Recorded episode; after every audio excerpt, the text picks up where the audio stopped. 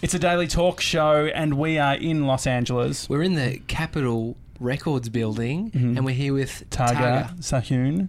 Is that how you say that? Yeah, Sahyoun. that Uh, was Did I nail it? perfect. Oh, I great. backed out. I know, I could Sorry, tell. I was like, is sorry. he going to go for it? Well, No. you, Josh was re- rehearsing it before, so Yeah. he'd had. The I was really proud. I probably should have. it. I probably should have said that I would been preparing. Anyway. Well, welcome to the Daily Talk Show. Thanks, Mhm. guys. Thanks for having me. Thanks for having us in your office. Like right now, we've got a bit of a view behind us. Where Yeah. are we looking to? What's that?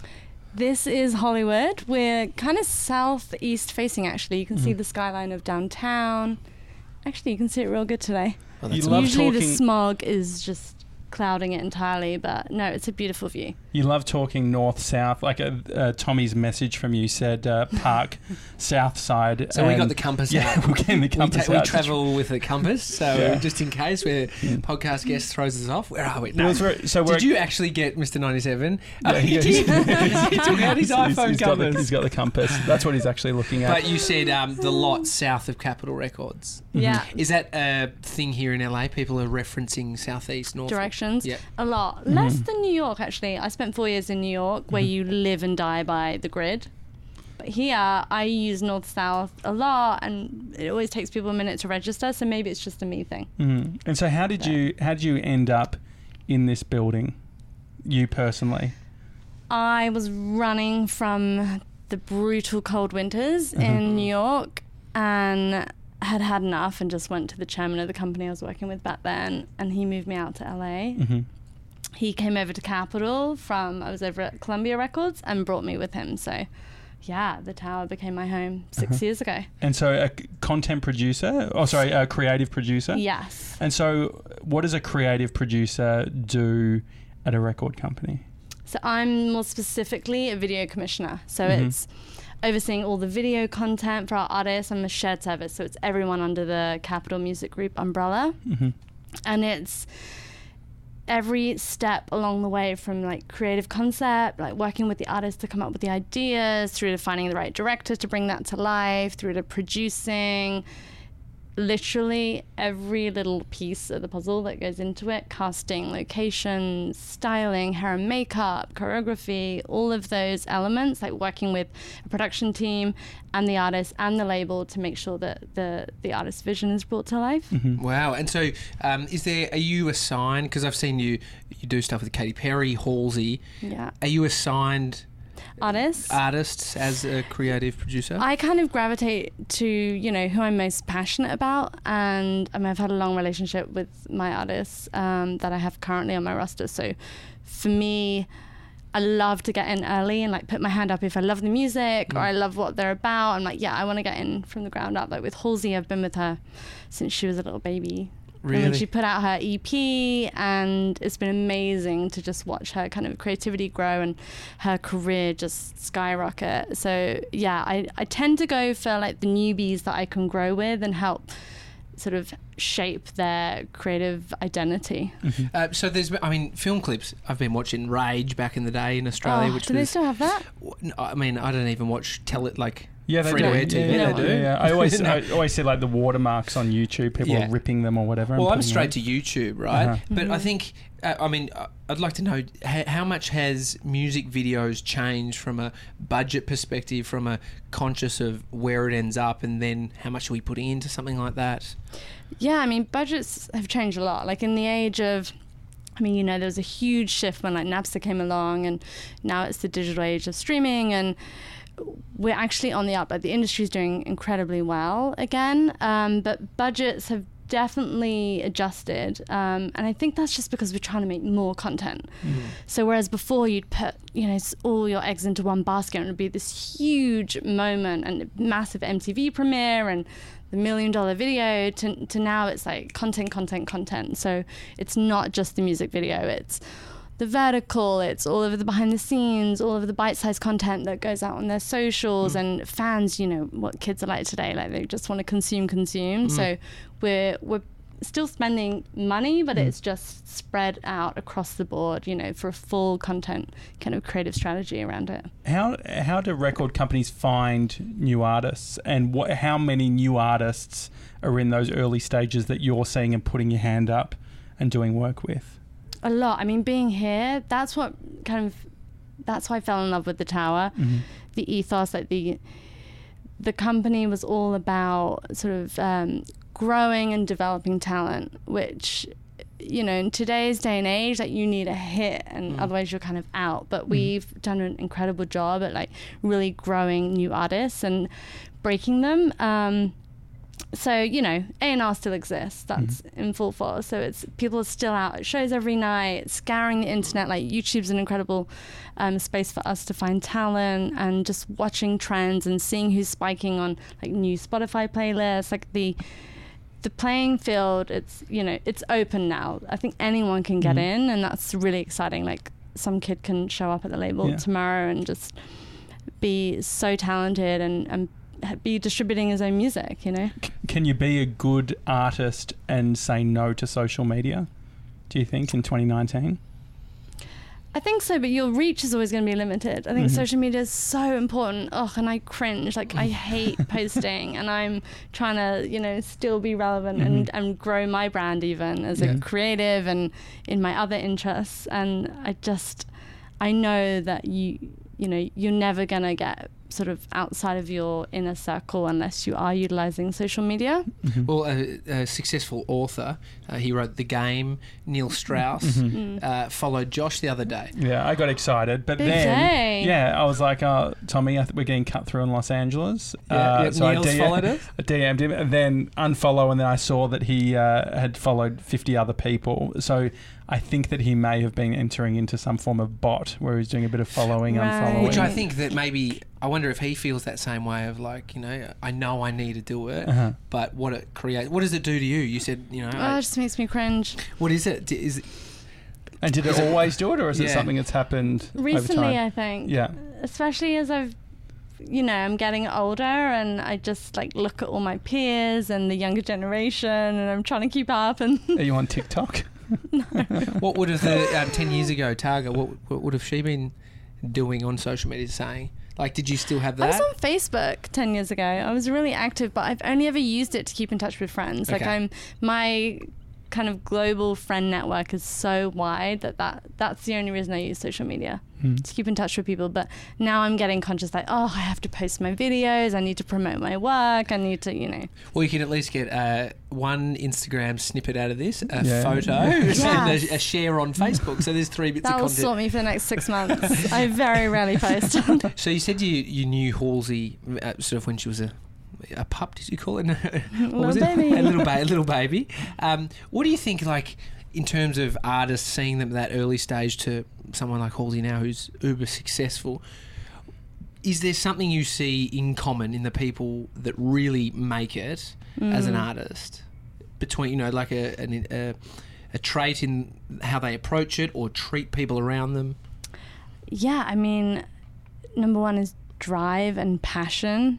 Every artist that I've worked with, you know, that's broken through has been so passionate and driven and and has come with such a clear vision um, and has never sort of wavered from who they are. You know, Mm. has always been authentic to themselves and and I think it's a combination of that and, and tenacity that you know and the that kind of feeling that you know this is all I'm gonna do. You know, Mm. I'm gonna do this to the best of my ability, and I'm gonna make it. Um, and I think you know, with creatives in general, I I find that they're very easy to connect with because they're such you know, sort of uh, expressive, Mm. warm empaths, and I'm an empath as well, and I think that's a common interest and, and a common trait. Mm. So I I don't know. I think I think you've got to be a people person, and you have to have that drive and that passion to, to really make it. When you were in school, what did you think you would do? I wanted to be a Spice Girl. Yeah. Did you? Yeah, yeah, big time. I wanted to marry us, but no, I didn't. I, I mean, yeah, that, that was like my path. And then I thought, oh, you know what? I saw. I think I saw MTV um, making of the video with one of my favorite directors, um, Floria Sigismondi, and I was like, oh, what is that job? I, I want to do that. And then I was like, is it directing? And then I discovered kind of being behind the camera and knowing that there was more of a overarching kind of creative Mm. role where I would get to collaborate with directors and with artists and sort of combine everything that I loved. What was the first job that you did on that sort of journey? Ooh, video, creative. Mm. oh, it was for this um, young girl band. God, I've forgotten actually. Yeah, it was a young girl band um, who was signed to Columbia Records.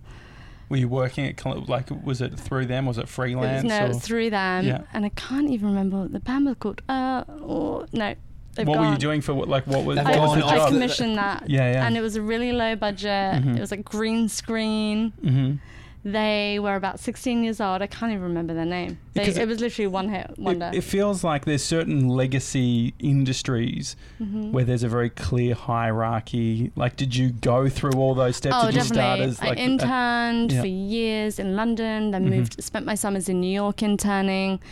Yeah, I was of that generation where you definitely had to pay your dues Mhm. and you weren't paid for internships. Yeah.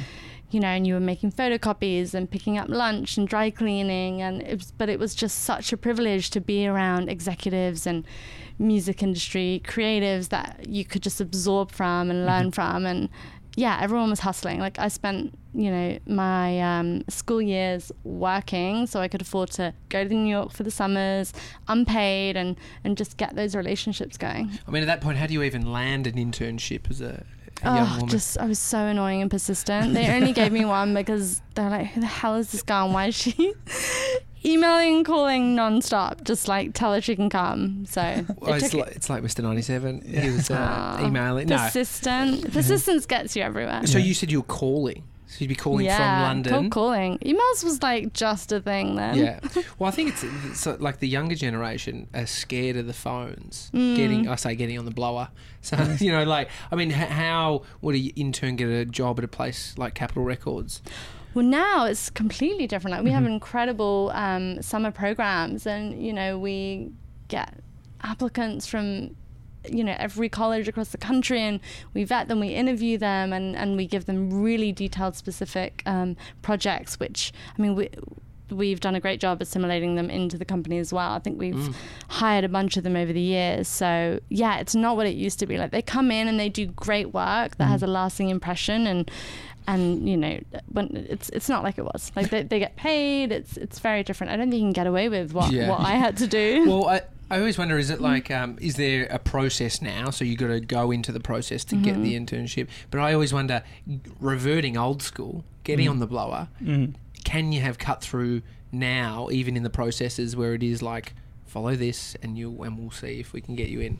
So do you think it's worth calling a place and finding if you see asking? no, not at all. Don't be annoying. But do, do you think that that's because I wonder? Tommy and I both didn't really do higher education. Mm. What's what's and I guess this new s- system encourages that you know going to college doing all that sort of thing.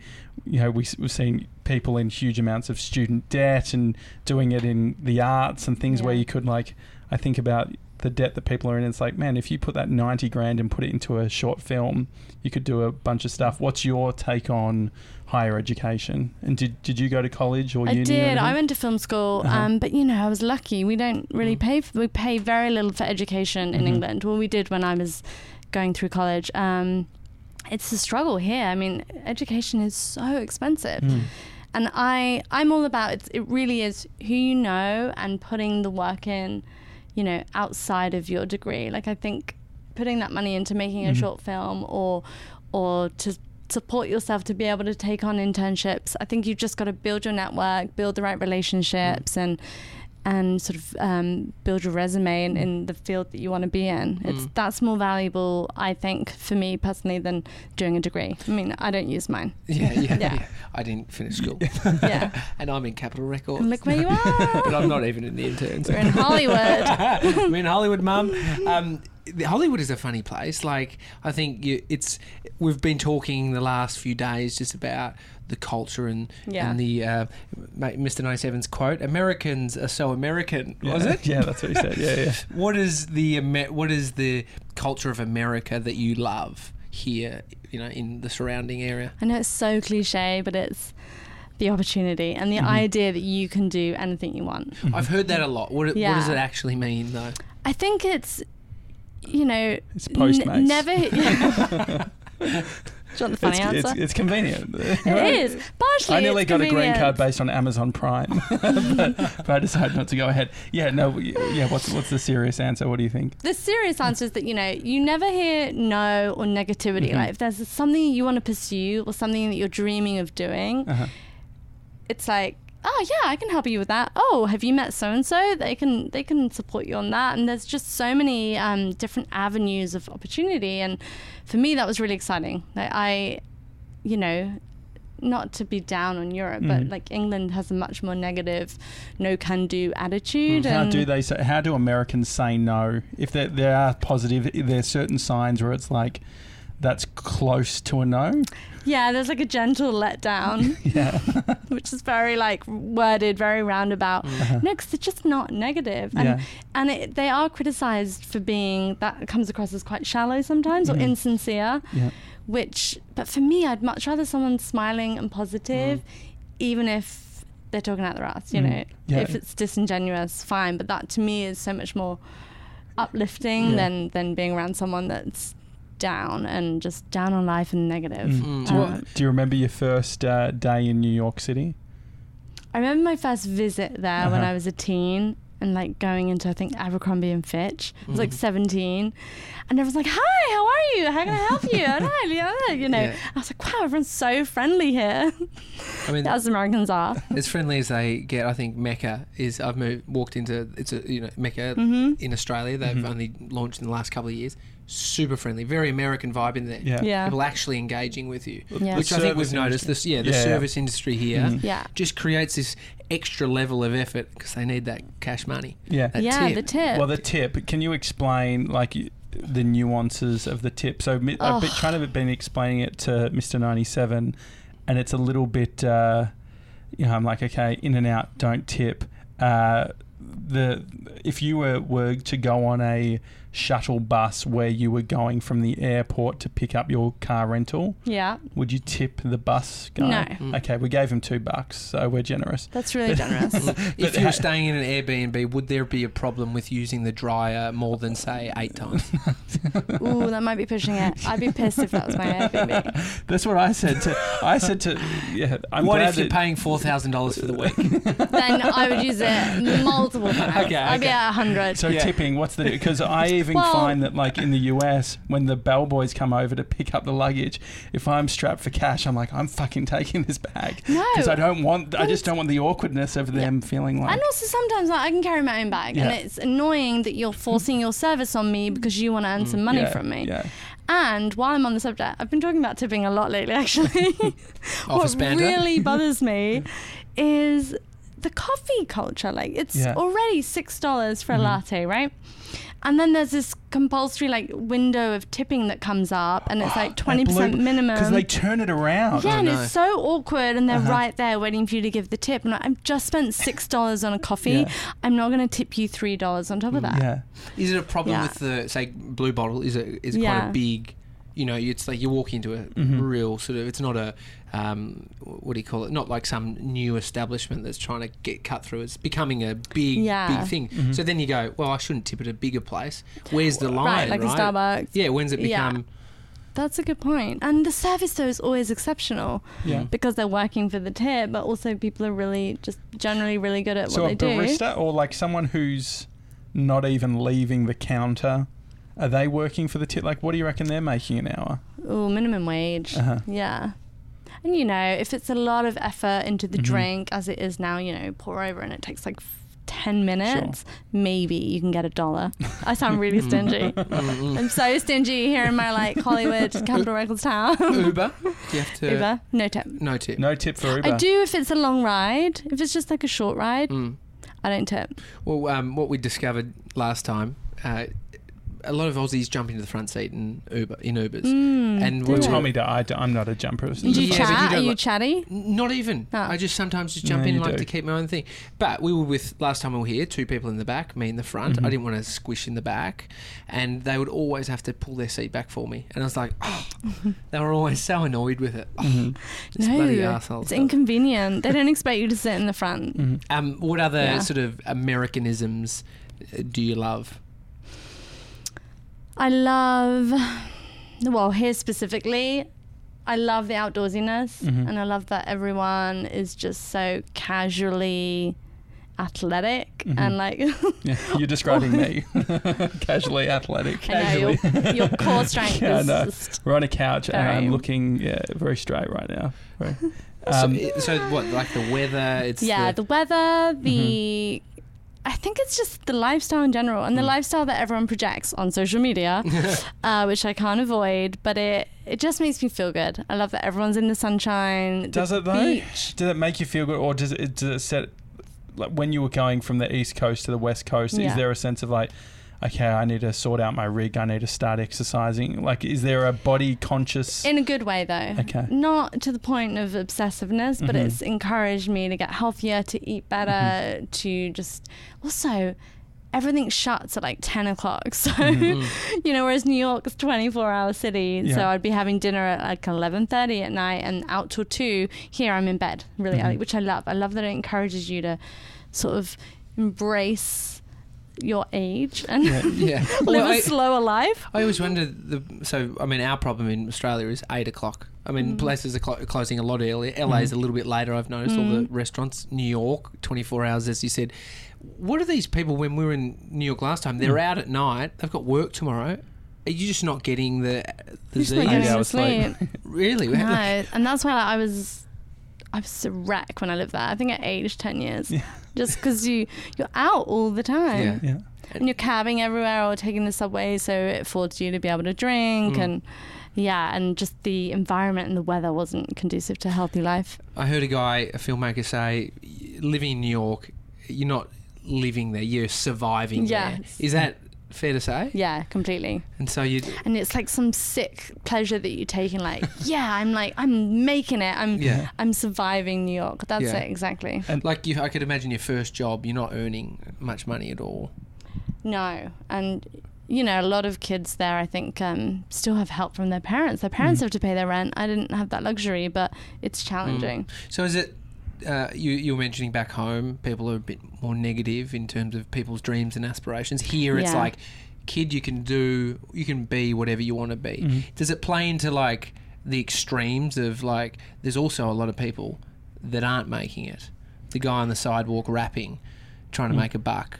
Is there? A, is it sort of? Is it a? wor- Is it a place of extremes? Do you, You, think? know, I've I've kind of been trying to tap into this lately Mm. because there there is like a darker sort of depressive side to LA, and Maybe delusion? Is there a delusion? Yeah, and a lot of failure in the Mhm. air. And you know, your Uber driver is probably an actor who's been trying to make it for five Mm. years, and people come here with such you know high expectations and big dreams, and and it's a bit there is that level of depression I think where people are just still grinding still trying to make it and yeah it's so it's there's definitely a duality like there's two sides there's Mm. the happy everything is great and we're in sunny california to the i'm like working for minimum wage Mm. i haven't fulfilled any of my dreams and you know i don't know how i've just lost 10 years living in this city Mm, well, yeah, it's it's full on because I, I think I feel that and I see that. Mm. And we were walking down the street last night, and this guy is like saw that we had cameras, and he said, you know, um, what do you guys do? Oh, we've got a podcast, and he said, I'm a rapper. And Josh said, uh, rap for us. Yeah. So we did. And then how often are you getting people pitch, like pitching at, Rapping at you? you. Yeah. Yeah, here's a CD. Have you been down to Venice Boardwalk? Yeah, oh my yeah. gosh, yeah, it's inescapable. There's this little kid down there. It's so sad. He must be like seven, hmm and he can't sing to save his life. Mhm. Completely off key, but his, I think, big brother or maybe his dad has him out there day in day out Like singing Tiger Woods style. Just Yeah, hoping he just- can get better. hours. for Yeah. money, you know, Yeah. just busking, and he's got an audience because he's so bad, and Uh-huh. it, it just breaks my heart because then there's that level of exploitation, and Yeah. yeah, down on the boardwalk, like anything goes. Everyone's trying to make a buck. Yeah. What What do you do on the weekends? I'm down on the boardwalk. Yeah. yeah. Like getting to the beach. And, dur- and during the Yeah. week, w- with your role, you're spending time with a lot of creative people. hmm What have you learnt about the process of working with creative teams? Have you got any hacks or tricks in bringing people together when it comes to shoots? Ooh, that's a good question. Um, I really learned the hard way. Not that I'm not a good person, but I think I think just being really open minded and collaborative and open to other ideas. There seems to be like a lot of competition in the creative space right now. And, you know, just I see it with when I'm working with directors and art directors and everyone has an opinion, right? And and the artist and myself because I'm a creative, but I've just I've learned to sort of take a back seat and hear what everyone else has to say first and be open minded to their ideas and just try and kind of fuse everybody's creative vision together to, to make the best possible product. Mm. Um, otherwise, just, just a lot of disgruntled creatives who feel unheard and like unfulfilled once I get to the Yeah. shoot, you know? Do you think you've worked out what constitutes a great idea or something that will be an amazing idea? No, not at all. Yeah. And well- sometimes it's still a complete gamble, but I just go with my gut feeling. Like Mm. you know what feels good and what's a really unique vision and But what about when something doesn't feel great? So Katy Perry comes to you, and says, got this idea, and inside you're thinking, "Well, I don't know." And the thing is, you don't know because we haven't done it yet. We can't see it. What does that that feel like? That that's me listening to my gut and that's happened quite often and I will always speak up. Oh, you do. yeah, okay, I do good. speak up and I might get like you know it's thrown back in my face Mm-hmm. or um but I think yeah, you've always got to be honest. Yeah. I'm like I'm here I'm paid to have an opinion and I'm I'm on these projects to to help guide the creative. Mm. So yeah, no no, I always I always follow my gut. Yeah, I remember when I was younger, I uh, the first time I was on a proper set, and I was I was given the role as an assistant director, and the reason I found out later was because they wanted stud- student permits, so they needed at least one student on set, and so they got me, and I didn't really know what an assistant director did. I thought it was sort of assisting the director with feedback and creative, and so I was giving the guy a bunch of like, oh, maybe you could try this, maybe you could try that. Didn't wasn't doing didn't even touch a call sheet during the whole time. And um, I look back now and I cringe at that experience. When you were younger and earlier on, were you talking heaps and doing, throwing your ideas out there? And do you reflect on that stuff now? Or did you sort sort of stay in your lane? No, I talked a lot, and I was always trying to buddy up to you know people that really I shouldn't have been talking to. I was a little bit obnoxious, perhaps, but no, I, I sometimes I reflect on that time in my life, and I think, God, what happened to that passion and Yeah. that like gusto that I used to have, and that you know, sixteen-year-old girl was just so. Um, so much more like driven and Mm. inspired. Is it naivety though? Because I've thought that for myself, right? Like, Mm. where's that sort of chutzpah to make Yeah. the phone call or just give something a crack? We haven't fucked up at that point, right? and when you haven't, I guess it's Yeah. easy to just throw out things. Yeah, but if you've you've got nothing to lose. yeah, Yeah. That's so true. And so, Yeah. listening to your gut, though, when does that really kick in to identify uh, that's that feeling, and this is the situation, and connecting that?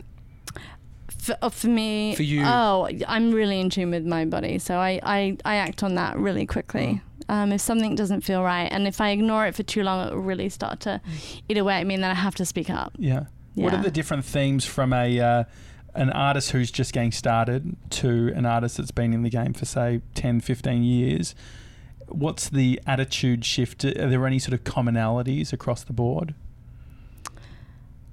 It's there isn't really. Mhm. It's so different. Like for me, you know, I've had new artists walk in the door, like Halsey, who had presented me with like a bible of incredible references and ideas, and she'd sort of scripted and conceptualized every video on the album, um, before you know we'd even before she'd even started recording the music. You know, the ideas were all there, um, and that most people would think that would come with time and with a more seasoned sort of artist after say 15 years of doing it but yeah i mean that um, like the creative chops and the sort of um, the vision can come really early on or it can take some artists years to to sort of refine and really get a handle on like who they are creatively but no that everyone's different everyone's unique there aren't really any commonalities What about uh, burnout? Is that something that, especially in say, how long were you in New York? Four and a half years, or four years yeah, four years. So Definitely was, was that a burn, was that so that was burnout? Yeah, because New York also, I was working such long hours, but not really being productive. There's this whole, mm. there's this weird thing Yeah. where you you can't leave the office because Yeah. everyone's there till nine thirty, and mm. if you're seen as like not being as committed or slacking off, so it's all about Desk time. yeah Yeah. appearance. what are people doing? I have no idea. What were you Candy doing? Crush. Yeah, Was it uh, like, it, and it's do pretty you, bleak. is it drinking heaps of coffee? Like, does there a bunch of other things that come along with that? or- Yeah, definitely. And you know, there isn't really anywhere to go and take a nice walk. Like here, Mhm. if I really wanted to, I could go to Griffith Park on my lunch break and take Mhm. a really nice walk and get outside. And you know, we've got a beautiful courtyard downstairs that we can sit in. Like we didn't have any of that in New York. It was very much like city living, city working. And Mhm. I would just go home at nine thirty. You know, eat really late, go into bed, and like just do the whole thing again. And so, what were the? Did you have to uh, relearn how not to do it when you came to LA? Yeah. were you staying in till nine p.m. and then realizing that you're the only one here, or do people still have that sort of no, tendency? they don't. Like people, I work so much more efficiently here, and Mhm. and in a weird way, I became like not less good at my job, but you know, Mhm. you you learn to be really effective in in a normal work day rather than. And obviously, I'm always on, and there's definitely times where I've burnt out because of just long shoot days, or you know, you know, just not Mm. forgetting my self care. And L- that's another thing. LA really supports holistic kind of wellness. That's like the the thing here, right? It's trendy now. So I can take that time to like meditate and Mhm. have my self care routine and do all these things that you would just be ridiculed for doing in New York. I think like it- when I was there. Is it even within businesses? So are they supporting? Yeah, definitely. Yep. Yeah, we, we have like wellness opportunities and you know meditation days and things events that we can we can tap into. A nap couch, like we're sitting on. This is this would be comfy for a little midday meditation nap. Yeah. It looks like the guilty Always face. Guilty face after a long day shooting. Yeah. What's I've the had um, plenty. uh, w- from a culture point of view when you're on a conference call with, uh, say, a team in on the East Coast or things like that? Can you tell straight away? Is there a different vibe between the different coasts? Yeah. Yeah, and I mean, I, I notice it between the coasts and also with other countries. Like I work with our Mhm. Australian office and What's our the team Australian in London. office like? Do you think? G'day, mate. How are you? No, they're like like the Brits. Like when they're on vacation, they're on vacation. Yeah, sure. Yeah, absolutely. you can't reach them. Yeah. Whereas the American culture and work ethic is you have to you're you're always on, Mhm. And that's Email just, on your phone, all yeah, that sort of and thing. vacation days aren't really, you know, vacation days. Yes, you're out of the office, but Mhm. you're always switched on, and that was something I had to get used to when I moved to the states. Is it? I mean, I who, who are you? Who do you push back? If I, ca- I could imagine, I wouldn't survive in a business doing that. I'd be like, mate, don't contact me. Obviously, you can't. There's sort of rules. Are they spoken? Is it like holiday, but No, it's almost, and again, it depends what you do. Like, I wouldn't really want to switch off entirely because I'm so passionate about my projects. And if I've got videos in Mm. production, and I'm also a bit of a control freak, so I don't really want to hand those over to my team. So, you know, those deadlines are deadlines. Yeah. So if I have a shoot in two weeks, but I happen to have scheduled a vacation a while back before I knew, like, I've just got to be on and prepping the job while I'm away. But talking about So- being a control freak, you could s- see that as being a good thing or a bad I thing. thought you were going to say you can see that. And I was like, oh, how rude. No, the- I mean, you obviously having done you know this sort of work for a long period of time, you get to l- learn your traits. Has there been any pivotal moments in your career where you've realised something about the way that you work and you've had to shift or change or adapt? Yeah, I actually um, I grew up grew up. I mean, I grew up in this business. My very first boss was really aggressive and very masculine and kind of a bully actually. And because that was the first person I learned from, I noticed that I pulled some of those traits and took them with me. And it wasn't until over time when I finally found a much better mentor who who helped shape me in a different way, I realized that actually God, those traits weren't serving me, like that I'd picked up from her. And it was another woman, which was Mhm. surprising. Um, and just in general, being masculine in the workplace, I think a lot of women have to be to an extent. And I really tried to sort of strip that back and not be so kind of hard and demanding and, and sometimes aggressive to get what Mhm. I want. It's just it's it's difficult as a woman, and also you know when I'm working with massive teams, like if I'm on set, people I'm only five foot one and. Mm. People don't always take me that seriously, so I can have a bit of a bite, and I don't like that about myself. So I try to always keep it kind of soft and professional and be really respectful of everyone. So I think over time I learned that. Well, you, uh, you talked about the competitive nature of, I guess, this city. I mean, Mm. everyone's here. There's limited jobs, and there's lots of people vying for those Mm. jobs. But then, on the other hand, people are supportive and ce- you know celebrate. Yeah, do that, do that. How? What is the? Com- how does the competitiveness come out? How do you see that as someone that's a maybe in your creative pr- pr- producer role? Like, what what does that look like? It's like it's, it's very subtle. It's it's and in a way it's healthy competition to an extent Mhm. because it just makes you want to do better and have better ideas. But you know, a great idea can come from anywhere, and you know I, find that I'm always just a little bit like you know even when I'm working with directors and they're making suggestions to the artists, I'm like oh I should have thought of that. You know why aren't I coming up with these ideas? You Yeah. know so it's just it's very subtle. You're just kind of wanting to always better yourself and to sort of stand out amongst a city that is, you know, fueled by entertainment and Mm. creativity. So, is there a? It's a high standard Yes, exactly. across the board. Everyone's trying to.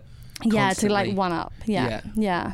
Mm, I, I could imagine that's hard at times.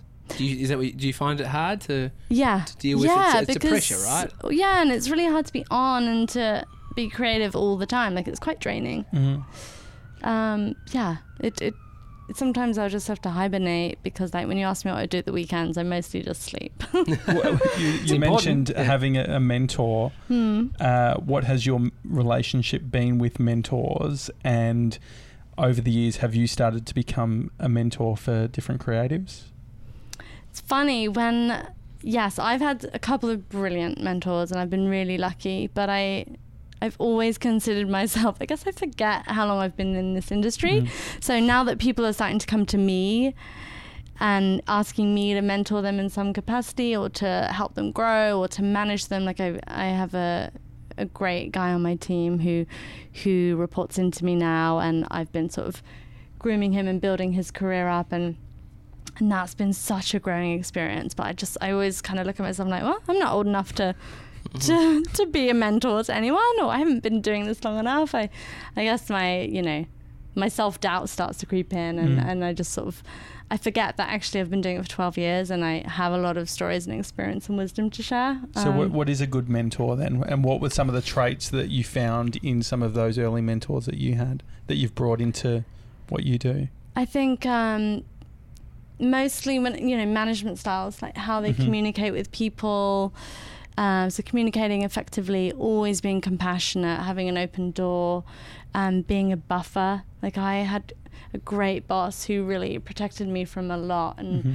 always, um, you know, had my best interests at heart and wasn't trying to sort of threaten me or cut me out in any way. You know, would his level idea of being successful was to see me be successful Mhm. because that meant that he had sort of Mm. grown me and supported me in the right way.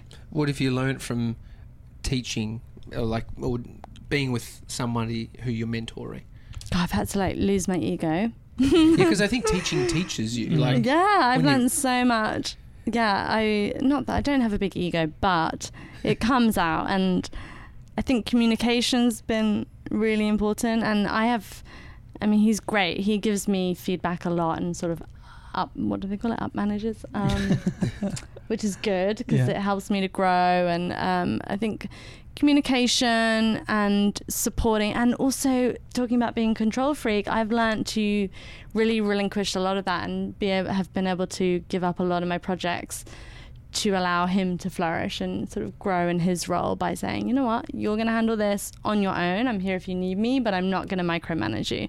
And that's been Mm. that's been challenging, but very um, rewarding for me to see. when you say communication, is it taking the creative ideas in your head and actually verbally communicating? Yes, and also just communicating my needs, like how I and where I need support and what I expect of them without, you know, being impatient or snapping or being intolerant Mm. in any way, you know. And, and often I have conversations in my head and I haven't had them out loud with him and you know, I'm expecting things to have been done which haven't been, but it's it's actually my fault because I just haven't expressed myself clearly. Mm, You mentioned before that you're a, shared service within the business. Mm-hmm. I guess as someone who's a buffer, you're dealing with a lot of stakeholders constantly. Yeah. Does it feel like sometimes like you've got a lot of bosses and a lot of sort of Yeah, a lot of people to please. yeah Which I, I actually love that part of what I do because I am a people pleaser.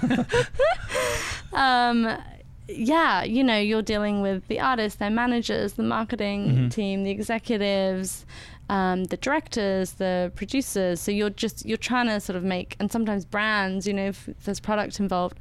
So you, you want to make everybody happy and find that middle ground. Um, but Do you there's a a certain way? Do you say, okay, if the artist is happy, then it means that th- these people are going to be ha- like, how do you deconstruct yeah it? generally i mean we're and you know we as a company always support our artist vision so Mhm. they that comes first primarily um so yeah i'll obviously if i've got concerns or opinions i'll voice them but i'll always support the artist and the company first but i think yeah i'm le- i'm still learning the craft of you know emotional intelligence and Mhm. learning to deal with lots of different personalities and people's wants and needs Yeah. How do you find, uh, you know, in in an in the entertainment industry, in music, you're dealing with sort of high status people or a bunch of different, uh, you know, types of artists. The personal relationship and trying to understand that. I'm guessing it's quite a complex thing. Have you worked out mechanisms around that of like, hang on, are we? I'm spending all this time with these people. Are we work buddies? Are we actually mates? Yeah, it is hard. It's funny when I left my other job, it was such a like it was like a death. It was such a mourning of the Mm. loss of my identity because I was at my previous label for about 5 or 6 years as well and and you know, they switch off your email and it was so interesting like no one contacts you. Well, they Um, don't have your email. Right, yeah, Hopefully you didn't have your i- uh, the notes attached to your email. Yeah, you didn't I have lost iCloud. all my bloody notes. Yeah, iCloud. You're, Oh, you're And I absolutely left it in gone. no. business.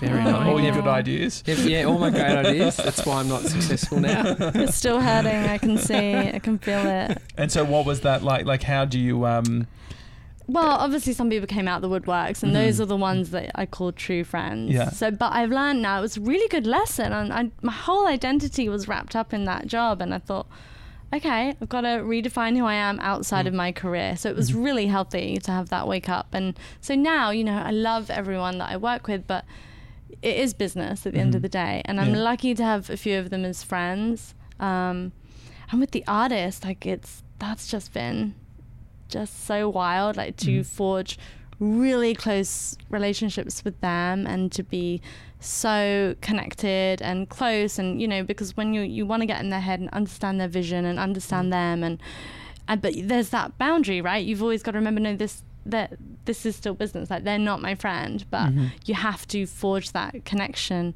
to be able to do great work with them mhm. Yeah, it's interesting. Like, the do you think that you can do like work and have friendship at the I same think time? so. Yeah. I mean, sorry, that sounded really harsh. Like I would, I would call them all my friends. Yeah. I'd love to still, you know, stay close to to everyone that I work with when I leave, Mhm. um, because you do become so close. But um, Is there something different? Do you think? Like, I think that maybe that plays into the American culture a little bit. So everyone's supportive and Yeah. everyone's super nice, but so then it gives you this base level right. Uh, where that you could assume that uh, you have a quick meeting with someone and say, oh, I really connected with that person. I think we're great mates. hmm And this happened to me where I was, you know, filming a bunch of sh- short form docos, and I was uh, working with an American guy, and by like I was like, "Fuck, I reckon I've made fifteen new friends," and You my mate's like, "Oh, no, they, they were all just being nice, Josh." um, I mean, so You get the dinner invite a lot. Oh, Yeah. we've got to go for brunch this weekend. Yeah. oh, give me Yeah. your yeah, number. it's like, when and are we then going for brunch? crickets. Yeah, yeah. And- And so, is there a is there a distinction, or like, do you just not? Maybe I'm overthinking it, but do you um do you say okay? Because you know, there's certain people who like you'll work with where you won't even know their birthday, or or they're, they're the people who have like a different name on Facebook, and you know they never put their profile picture up and things like that. So you got that end, and then you got the person who wants to be mates, and they are constantly saying, "Hey, let's go for a drink." Are you saying what are the signs of an actual mate? Yeah, well, yeah, I'm trying to work out like how you blend, like hmm. blend it together. How do you know when you've entered a friendship with someone from work? For me, it's when Uh-huh. I share. Like I'm such an open book with people that I feel close to. So my whole team, I mean, we they basically bless them all have to Mhm. sit through weekly therapy sessions with me because while I just splurge everything that's Yeah. going on in my love life, my Uh-huh. family life, like all of it. Um, so I would call them. In fact, I would call them kind of family Yeah. more than friends. Like Uh-huh. we're we're so close and.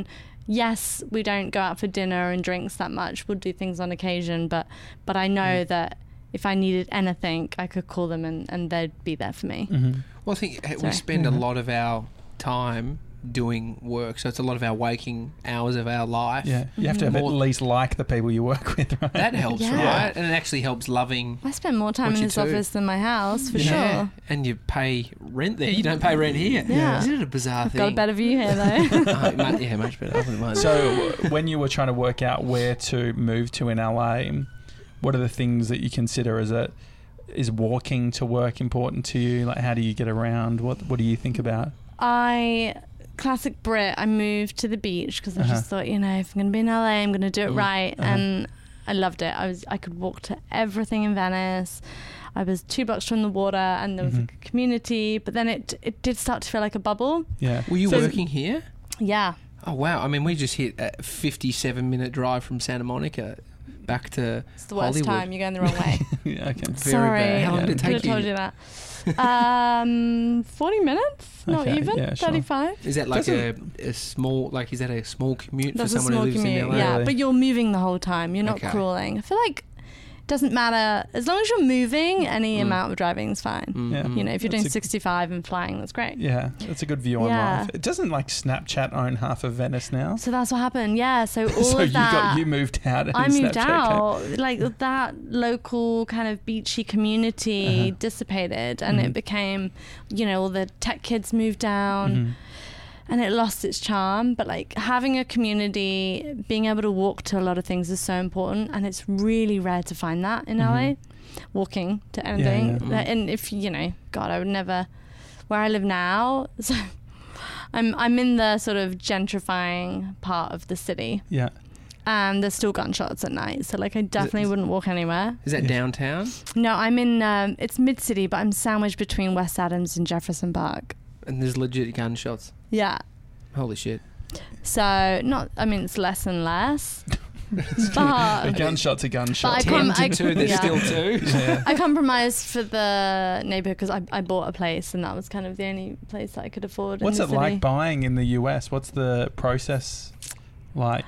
Um, very confusing. Uh-huh. I was like, So are I was you like a citizen on a here, house. or what's I'm, the di- no, I'm resident? a resident. Yeah. I could be a citizen. Is there a difference in regards? Mm. okay. So with the residency, with the green card, you have to be here six months of every year. hmm But if I got my citizenship, which I could do, um, I can move freely. hmm And like you know, disappear for five years and then come back. Okay, sure.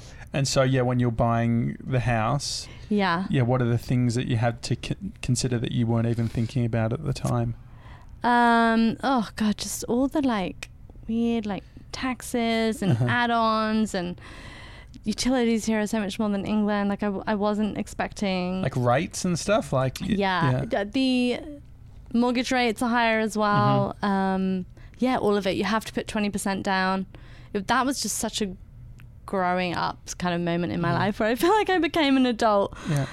and I had to learn a lot and. Uh, yeah, so that was, but you know, a good experience to have. Yeah. We're And- talking. I mean, we talk about this stuff like we know it. The credit and credit, Credit rating, score, yeah. credit scores. Like in Australia, if you had ten credit cards, even if you're paying them off, it would be probably detrimental to getting a home loan based oh, on really? Yeah. you That's too so much of a different. liability, having too many too Yeah. much credit. You basically, if you want to get a mortgage, you need to like get rid of all of your credit cards because it high all. income, uh, Yeah. good Oh, wow. income. Whereas, like, I the read, um, yeah, Yeah. Ramit Sethi's got a book. I, I'll teach you how to be rich or whatever. He talks about in the US. It's like get yeah as many Debt. credit card yeah as Debt many is credit really cards. good. yeah, And so and then they lend you more money if you have debt. yeah. It's I so mean, I, you could say, I mean, from a perspective of Australia and the way they drill it into us, it's like you could pop that bubble at any time. Like all these people, like if the economy drops out, Mhm. not you specifically, but you got a nice job, nice office. Let's hope it never goes.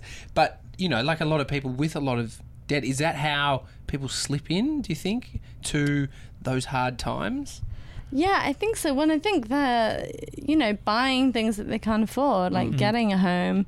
Um, I don't know enough about the crash of 2008, but it was essentially people borrowing more money than they, they could afford, right? So, Mhm. and I could see that when I was looking for a house, I was being offered a loan which was way more than I could afford. Mm. I was like, how are you calculating this just based on my income? Because I can't meet these monthly payments. Yeah. And so then they're like pushing you into buying that higher bracket sort of price property because you have the money approved. I'm like, but but then I wouldn't be able to meet those monthlies. So Mm. that's how your house gets repossessed. What so they're saying they're, they're approving it. Yeah. Holy. Yeah. So they approved me to essentially bankrupt myself.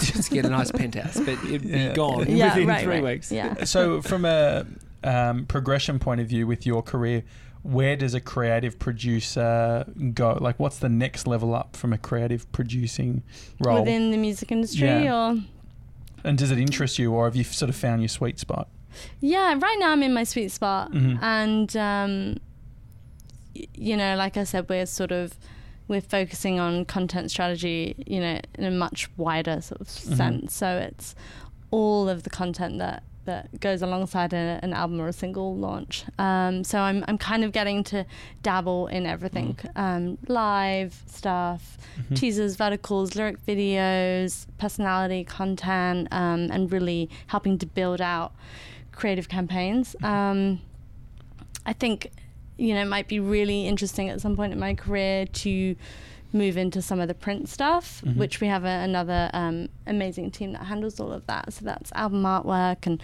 photo shoots, but that side of it, you know, is very much cohesive with what we're doing in the video space. so still still relevant given most people streaming and things like that or is yeah, I mean, because you still need Mhm. artwork for Yeah, yeah. online. For sure and vinyl's really big and a lot of our artists like to have the physical kind Yeah. of tangible Mm. um, record yeah and you know the the beauty about what we do as a creative floor is the, the artist's kind of first stop is with us so we Mhm. get to sit with them and build out their mood board and figure out Mm. what they want their kind of look and identity to be um, so i think just for me you know getting more into that sort of space where i'm like having more of an overarching um, role in, Mhm. in print and video would, would be really interesting as a next step. How far ahead is a business like Capitol Records looking at technology and the different uh, ways people are consuming the content?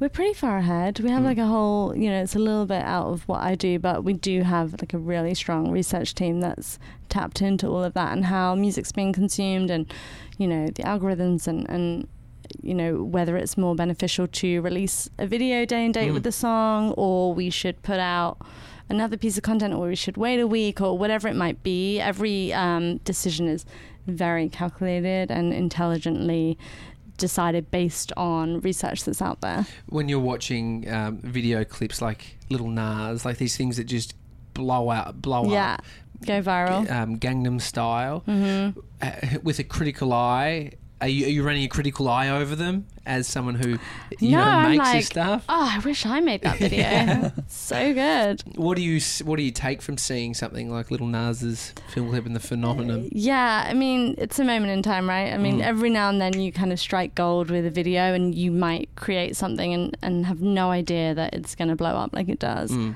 Do you think these people creating these kind of things are, are thinking that like this is going to be? No, not at all. Nah. Just from personal experience, like Yeah. where we've had things that have really done well, you you just don't know. Or like I've, I've created content that I thought would do incredibly well and didn't get the eyeballs on it. yeah well it seems like the biggest creative killer is when a client says we want it to go viral Oh, Uh, is there is there any other yeah is there any other statement or that thing hate. that Warning happens in uh, yeah warning signs in a in a meeting where it's like actually I, I think that we're on the wrong track here Yeah, like if, if I, I tend to get a bit wary when people, you know, want to go really left of center or really outside the box, or we need something with shock value. yeah Mm. Um, yeah, I think everyone's trying to create content that has repeat watchability, right? hmm Um, so that you know, however that is, whether it's doing something shocking or or really left of center, you know, people are just grasping at, at an innovative, different idea. Mm. But oh god, I mean, everything's recycled in one way or another, in my Absolutely. opinion. Yeah, definitely. we're all inspired by each other. Is there anything hard to that you've found really hard to source, but you've got it for a film clip? Like the the hand that's Do you know just what? on the left hand side. Oh, the Oh, hand is it in the office? Is that what? Yeah. No, I just had a flashback to my first summer interning in New York when I was like 17. And Alicia Keys had to have the most specific color purple for a piano in one of her film clips, videos. And I just remember calling every piano store supplier in New York City trying to track down this specific color.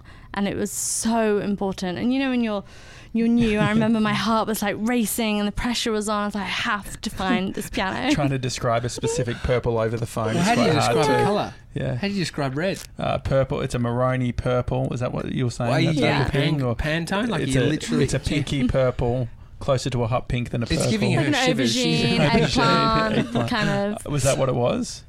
Yeah, I think it was. God, it was so long ago. I just remember the anxiety. That's Did you get it? Did you get it? Yeah, yeah, we did. Oh, you got Oh, it. great. Oh, Yeah. good. Is there anything in this office that you've kept as a little memento? Yeah, What are those rub- those rubber band balls? Do they come Yeah. like that? Are they rubber bands? Where are you looking? That's Is- in. That's in something. Oh, Is that's a that- oh. Christmas decoration. that's- Sorry to let you down. I mean, Yeah, it's, You know, it's I'm really- November. I haven't kept that many props apart from this chair, which was from a Katy Perry shoot. We've got Yeah. three of them actually. Uh, so y- you They're can very, these very uncomfortable to were, sit on. were they built specifically for it, or is it? Um, no, I think they were purchased props actually, but Uh-huh. they in the video we had the nails painted on the back of them. She was getting her nails done at the salon, Oh, great. and oh, with an Aussie director. Um, what's his name? Oh my gosh, it'll come back to me. Joel something or other. It's all right. We'll, Yeah, we'll, we'll great search. Aussie director. Can you um do you have to come to Los Angeles do you think as an artist to make it or do you do you think there's other or do you have to be in one of the big cities? I don't think so. Mhm. Just knowing some of the artists that we've discovered who are Yeah.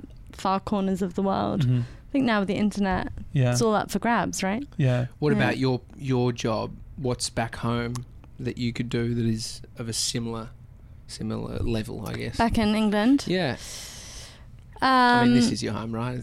Yeah, it's oh, it's funny. I mean, it isn't it? I bought the house to feel more at home, and yeah, I. Yeah. feel more lonely than ever. Yeah. Was that so when you when you Um, got the the house? Yeah. What is the because Tommy and I don't buy places, but we we haven't bought a house. But we're planning on eventually. You know, we have our own home, and that, I feel like that's. Especially in Australia, it's the Australian dream that you buy a place and then it's Yeah. like It's so you're not fucking paying there. rent anymore. Right. uh, and then it feels like you're winning, even though you got to still pay the bank. What was the yeah? What was the feeling when you when you got the place? Is it sort of excitement at the beginning? Where you think I'm, I'm going to Airbnb out Yeah, it was. I'm going to It was actually such a come down when I got the place. I was like, oh, I'm supposed to feel really settled and Uh-huh. happy, and LA's my home now, and it just felt very anticlimactic. Uh-huh. Was it because Yeah. of the you were doing what you could afford, which is in an area that was you know Yeah, like I love the house, but the area, like I, re- I really miss walking. I Mm. really miss like knocking on my friend's door and saying, "Hey, you want to go for a skate at the beach?" You know, yeah. Do you do you roller skate? a skateboard. A skateboard? Oh, that's cool. skate. Did Roller you go skate? just from sk- a skate to roller skating? No, I was thinking roller. He was being skate. sexist. No, no, I wasn't. I was literally thinking about. Ve- I was thinking of No, no, Venice and yeah, all there's that sort of probably a thing. lot of and short- just short action. Oh, that's true on the boardwalk. Yeah, yeah. no, I, um, I like both. No, so ro- ro- uh, roller skating. How long have you been doing that for? Skateboarding. Skateboard. Oh, see, Um, I was calling roller. I was calling skateboarding roller skating. There is a I a don't roller know. skating rink though in Uh-huh. LA. I see my friend at it all the time. Really? Yeah. Oh, I think He's it's always- out in the valley. Yeah, Yeah. yeah, yeah. So skateboarding. How long have you done Skateboarding. that Um, ooh, quite a while. Maybe eight years. And so, can you actually get around? I get Can it be a around. I'm transport- transport. Okay. Yeah, less here in Mhm. Venice. I used to skateboard all around Venice and Santa Monica.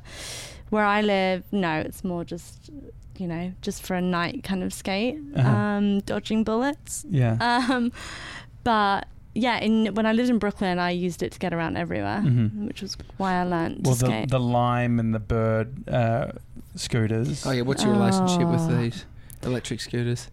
very much love hate. Love hate. Yeah, Love them when you. when I really am in a and need to get- pinch and like can't find a parking spot near the beach, so I have to park ten blocks back and get on one. But So No, you really just- you actually use them if you like if I'm really in a pinch, but what bothers me is that there isn't. They're getting better, but uh-huh. when they first came out, they were just strewn Mm. across the sidewalk like litter. And I was, I'd come out my house in Venice because that's where they started. Mhm. It's like the testing ground, and there would just be five of them piled up on my stoop, and I'd have to Mhm. constantly step over them, and it just was really it was quite sad to see. It was almost like society, just another example of how we just discard things and just have no respect for um, the planet and like our stuff. You know what I Mhm. mean? Yeah, I think we, since we've been here, since we came last year, I think it it's they're less Yeah. scattered. Yeah, I mean yeah, they're now not they like on the ground. designated Yeah. areas. Well, I tried to get on one last night, and it was like um, they'd si- um, zoned it out because of there was a it's part- festival on. right, yeah, right, and that so makes they sense. have you had that before? They've actually turned them off. I haven't had that, but they zone you out of where you can park it, which frustrates me because then all of a sudden you're not aware and it's like a thirty-five dollar fine. Oh, really? Oh, And really? it starts Yeah, buzzing. watch Meow, out. meow, meow. Starts tweeting like a bird. Oh, bird. I didn't get that. I just got the fine. Which is, thanks, thanks Uber. It's And great. so dri- uh, driving Los Angeles is like a city that re- requires a car. I guess. Definitely. Public transport's getting better. I've shockingly never ridden on it. Um, but What's up, what what is the pub like buses? I guess. buses and um, subway. There is Mhm. a subway which actually now goes by my house. Um, what about things like um, Elon Musk's tunnel that he's building? Oh yeah. I mean, I, he- well, I hear about that. I think Yeah. I hear about the sort of gimmicky things more so through yeah. the news. I mean, I don't know if that's the real and if jetpack. it's We saw happening. a jetpack once. yeah, You yeah. so is that real? Pretty The- cool. yeah. No, that's not real. But yeah. have you have you heard much of that? No, I, you probably know more than I do. I thought it was just an, an urban myth. Yeah, I thought no, I thought the um the tunnel's more like a uh, Santa Monica to trial the type of thing to they actually get- see if it's. We Uh, want to do To see if it- Burbank to the airport, Right. so it's like a few minutes in, Which in we a need. jet speed tunnel. Mhm. Yeah. Like a, a The it's bullet like a, train, right? Mhm. Well, Kind of? they're capsules that are sent projected, and they've they've got on tracks, and they Mm. I don't know. Mr. 97's probably read The Verge and knows Yeah. more about well, it. Well, Mr. 97 does an LA fact of the day normally, but now that we're in LA, we thought if when we have guests on, they could give us a fact. Ooh. What What is your LA fact? Could be a Targa fact, the day. something that God, you've that's noticed. really hard. I don't know if I can answer that. What about It's- like uh, food wise? Like, is there a, f- a food? Pl- it could be a recommendation. That's easier. If if someone's coming to LA, Best burgers. They've- fact. yeah, Oh, that's in and out always. In and out. Yeah, we went to In and Out. But the thing is, I went veggie. Do you know what the vegetarian burger is like at In Oh, and so Out? Isn't it a cheese melt? Grilled yeah, cheese? uh, is that what they call it? It was just a Ugh. burger without the beef. Or as Right. Kroger said, was it, Kroger? Yeah, someone said it was, Was there a. no it's a salad it? roll. Salad essentially. roll. Oh. I don't. I think it had cheese in it, but it was. It was sad. It felt like it was missing Yeah. the actual thing that you need. So what's your recommendation? Yeah. It doesn't have to be food. Could be a place to visit, place to see, tourist trap. Tourist trap. God, there's too many. I would say what's kind of undiscovered. Oh, you know, I was downtown today for Mhm. the for the climate change um, youth climate change rally. Even though I'm a bit old, I did feel really old down there, by the way. Um, and I realised that there's this whole undiscovered part of LA that I've never been to down there. Mhm. It's like the Walt Disney Music Hall, the Broad, which is the new, muse- well, relatively new museum that's down there. A slew of great restaurants are popping up, and it, it felt I Mm. felt like I was on vacation. City Hall, that whole Mhm. grand park that's there is just beautiful, and it was really like vivacious. Um, yeah, I was. I was my mind was blown actually. It Oh, felt like a different city, and I'd never seen that part of town. So Have I they? think Ju- is it fresh or is it? no, I think just more things have been coming up, Yeah. and I just haven't looked at it uh, with Mm. the right sort of perspective before, in the right lens. Um, well, you said your your area is like up and coming. mine's up and coming. What makes it up and coming? Less hipster, hipster, Let's You- go- you hipster cafes? Yeah. Yeah. Definitely that. Which There's which some- cafes? There's one called Highly Likely, which is Uh-huh. really hipster. Everyone, you know, with beards and like cool Mm. glasses Mhm. and on their laptops all day.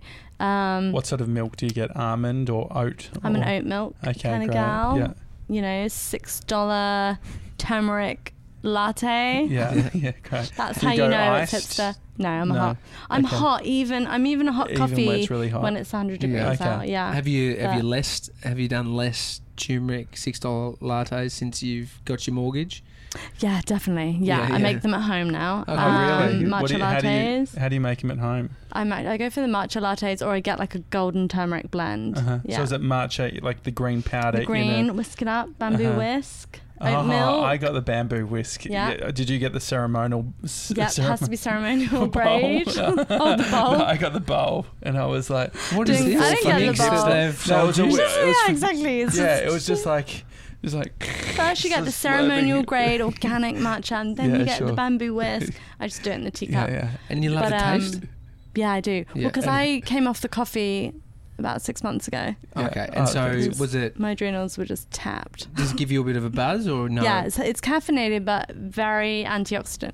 Did the Mm. doctor So- say the adrenal? Like, did you get blood tests or whatever? And they're like, how do you know? Because I I'm- feel like I'm pretty. I'm really in tune with my body, and I've been doing a Uh-huh. lot of my like thing that I love to do on the side is health coaching. So Mhm. I'm really well versed in health, and Yeah. I've yeah I've did a bunch of hormone adrenal tests, and um, but it's just obvious hmm that if you're stressed enough in life, Yeah. and that Mm. like constant drip, drip, drip, like the cortisol that our adrenals are giving off and just Mm. messing up, you know, our hormones and messing with our organs and all of that. Like if, if you know, undoubtedly, if you're not getting enough deep rest and Mhm. sleep, and you're generally stressed at a very low level, Yeah. then And, you, and you're, you're doing probably this when you're drinking coffee. you're probably probably adrenally fatigued. Yeah, Yeah, that's yeah. a dead Well, giveaway. we, yeah. We Yeah. ma- I didn't realize how much caffeine was. There's more caffeine in iced, uh, like cold, bre- like cold brews. Oh yeah, definitely. I didn't know that. And so the last time we were here, we had an interview. Brews are like and it was yeah, it was like at a um, like- where were we? City, what's that? Studio City. We had an interview,